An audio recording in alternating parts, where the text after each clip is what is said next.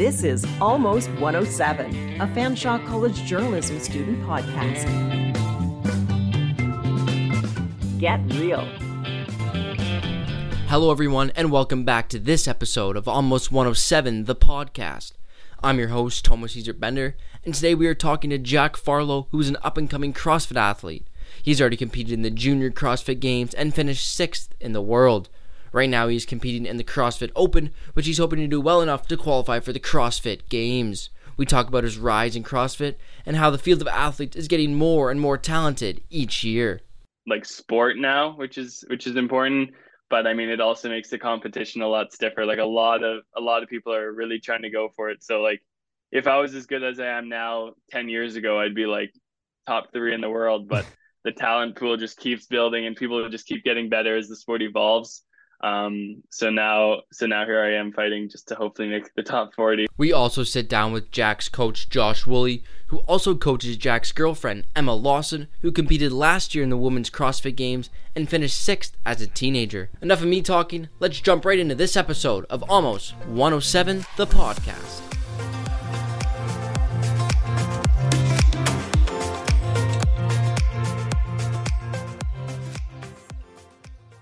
Hello, and thank you for joining me, Jack Farlow. And the first question I have for you is what's the difference between, say, CrossFit and Olympic powerlifting? Yeah, um, I mean, I guess it's it's important to distinguish between like CrossFit for competing and CrossFit for like health and longevity, basically. Um, I mean, if you're just doing CrossFit like an hour a day to stay fit and healthy, it's a bit of a different story. But I guess I'll kind of lean towards what I do, which is the competitive side of it. I'd say the biggest difference is that you can't really specialize in any one thing. Like you can get super, super strong and that will help you, but you have to be able to still run fast and far and uh, do things that require moving your own body weight, which being like maybe super big and bulky, which would help you for lifting, kind of slows you down on that side of things. So it's kind of just getting really, really good at everything while uh, not getting too far ahead or b- behind in any aspect of fitness, basically what got you first into CrossFit? And then with that, kind of who did you look up to when you first started doing CrossFit? Who was kind of the mm-hmm. one, maybe even someone in your life or your professional athlete that you looked up to and kind of wanted to be like? Yeah. So my older, some of my older siblings kind of found it at first and they were kind of on the side of just doing it for, for fun and just to stay active and healthy. But with that being said, they also followed along the competitive season more just kind of as fans. So they're the ones who got me into it, got me kind of watching the the athletes um, at like the CrossFit Games, and so that kind of got me started in it. And then actually, kind of the year I started was the first year that they had a teenage division at the games, which was like uh, I was like just like 13 at the time, so that's kind of what gave me the motivation to like actually be good at it. So just like my older siblings at the time, kind of just wanted to make them impressed with what I do, and then there were obviously some athletes too how was your experience, or could you describe a little bit about your first experience at the games and how old were you when you went to the games as when you competed as a junior? Yeah, um, so I went as a 17 year old in the 16 17 division, which is the last year before you're kind of thrown with everyone else. So it's kind of like the last hurrah there. And that was like my goal for probably three or four years leading up to that uh, as a 17 year old, which, like, as a kid, I can't really think of anything else that like I really set my mind to to achieve for that period of time. So so yeah, it was super fun just to to finally make it, and I felt like once I did make it, the pressure was off. And, you know, you, you could have I could have put a lot of pressure on how I performed there, but I kind of just took it off. Was happy to be there, just went with it. Whether it was like winning or, or coming last, and I still did pretty well. So um, it was super cool just being in that environment with all the other games athletes, you know, you show up and you get fitted for like a million clothes that you get to take home, million shoes. And as a kid, that's like super cool. So yeah, only good memories of that. And what was it like to perform kind of your first maybe events with thousands of fans and a sold out crowd? The first moment I've like experienced that kind of like fanfare is uh, just this past year. Um, I was able to do well in some like qualifying events that that got me like seated in a super high heat for this competition and I was looking to the left and right of me, and these are guys that like I've looked up to for years and years, and I know like there are a lot of eyes on these guys, and I'm right beside them. So by that nature, that there are a lot of eyes on me too. I think it's really easy to let that get to you, especially being like the younger guy there. So just kind of experience there, learning to run your own race, and just kind of using fans as like a fuel to keep you going rather than any sort of pressure or expectation. And now, kind of, what is like the process for an athlete to make it to the games? I know there's like the the CrossFit mm-hmm. Open, and what's kind of like the whole qualifying process now, uh, like training to compete to get into the games as well. They've changed the format maybe three times in the past five years, so um, it's kind of hard to follow along. But the system they have now is pretty good. So yeah, it starts with the Open, like you said. Everyone, whoever wants to sign up for that, can do it. It's like twenty bucks. You do three workouts, one a week for three weeks. Um, and after that, they take the top 10% in each um, continent.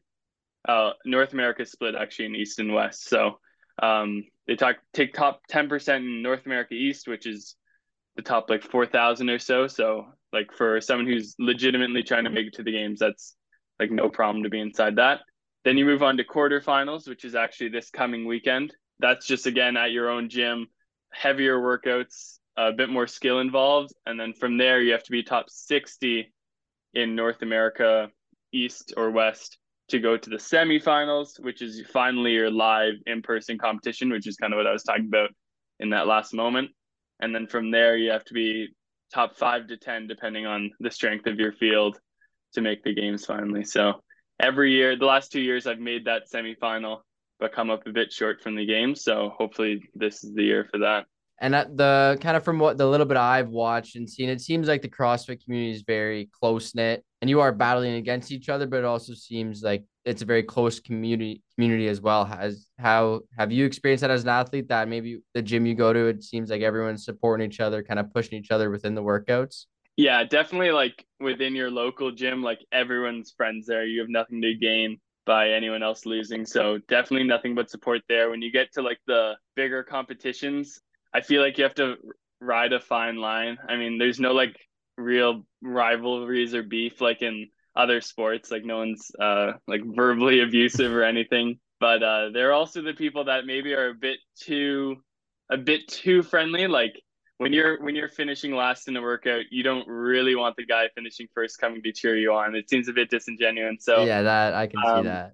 There are some of those people and who knows if they really mean any harm by it but um, there's diff- definitely different like levels to how friendly you want to be come come game time your girlfriend last year competed in the women's crossfit games and did super well as a mm. teenager in that and how was it kind of to were you able to go see her compete at those games yeah how was that yeah. experience to see kind of her do so well at, at her first crossfit games yeah so uh i guess it was it was hard for anyone to have expectations of like just how well she was gonna do. I mean, like at the gym every day, like I can I know she's really, really good, but um, I mean that's just like comparing her to like everyone at a gym. So you don't really know when you finally go to this like big pool of the best athletes, kind of what to expect. So I just remember like the first workout was something that if we did it like back here at our at our gym, like I know she would do really well in it, but I didn't know if that meant she's going to win the event at this at the CrossFit Games or if that means she's going to get 10th, 20. Like I didn't know what a good event for her means.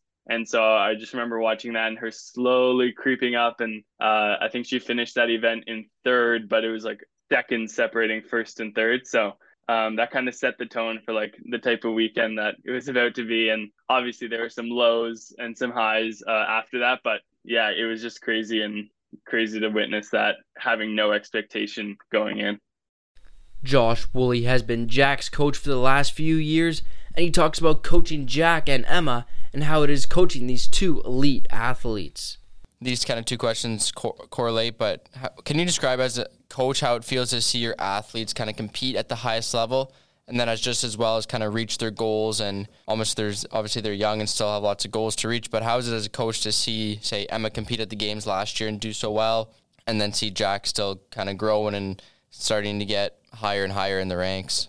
Definitely like a very interesting feeling. Um, you know when you spend a lot of time with these people, like you care about them more than just an athlete. Um, like you care about them as a person, so you get to know them and, and, see like the ups and downs, right? And training for this at the highest level is extremely challenging. There's a lot of sacrifices that go in. So to see them get success, um, whether it's accomplishing like you know their personal goals that they have for themselves, or you know, Prem is last year making it to the games as an individual and doing so well seeing that is really it, it, just makes you feel like really really good as a coach. You know, you're proud of their efforts. You're proud of you know my own efforts in terms of putting time in to help develop a plan for them.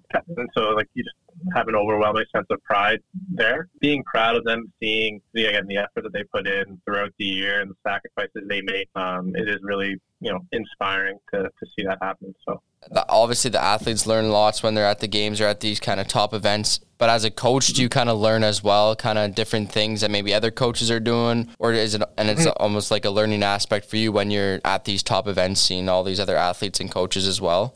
Yeah, yeah. So one thing that I definitely like to do, like I said, like in my own coaching, is, is learn from what others are doing. So being at the games and being surrounded by other top level athletes and coaches and coaching groups was really eye opening. Like there's a lot of things that I took away from that in terms of, you know, how do we prepare athletes for events? How does training need to differ leading up to an event or during their off season? And then just making relationships with them and being able to bounce ideas off different coaches um, has been really, really good. So the other thing too is, is, having this communication with these other coaches and seeing that what, what we're doing isn't super far off from what they're doing is also encouraging, right? So it just kind of means that we're on the on the right track. But yeah, always learning, always trying to learn. You know, as soon as you think you know everything, you're you're losing that game. And as a trainer, say in the CrossFit world, what is kind of tough to make the training program for the certain athlete as it's different than powerlifting? You're not just trying to see how much you can bench press or squat. There's so many different aspects as you kind of need to run, bike, and row, and all different sorts of things. So, how's it as a coach to kind of design a plan going into event where they need to be able to be good at all different sorts of kinds of things? And how's that as a um, trainer to make sure you have a plan that the athlete can get good in all sorts of categories? You know, if I just use Emma for an example, you know, she did great at the games, finished sixth, the rookie of the year, like awesome stuff. Obviously, very, very fit, very, very strong for a 16 or 17 year old, like phenomenal. But the big takeaway from that was that, you know what, we need to get stronger. Some of these girls are you know 10 15 pounds heavier because they're they're older they've been training longer so the gap in strength although you're very strong is something that we really need to focus on so following after the games and a really good period of time off which the body needs like we've really been focusing on strength development since that point and prioritizing that now obviously as we get closer and further into the competitive CrossFit season, we're starting to add in more conditioning, more gymnastic, more kind of CrossFit Metcon style training um, to supplement her strength training. But by all like means, like we're going to be continuing strength development up until the games this yeah. year, right? So we need to close those holes. And the nice thing is, and for Emma, is like we're seeing the fruits of that labor, right? So all the work that she's been putting in on developing strength, like she's getting stronger, she's closing that gap,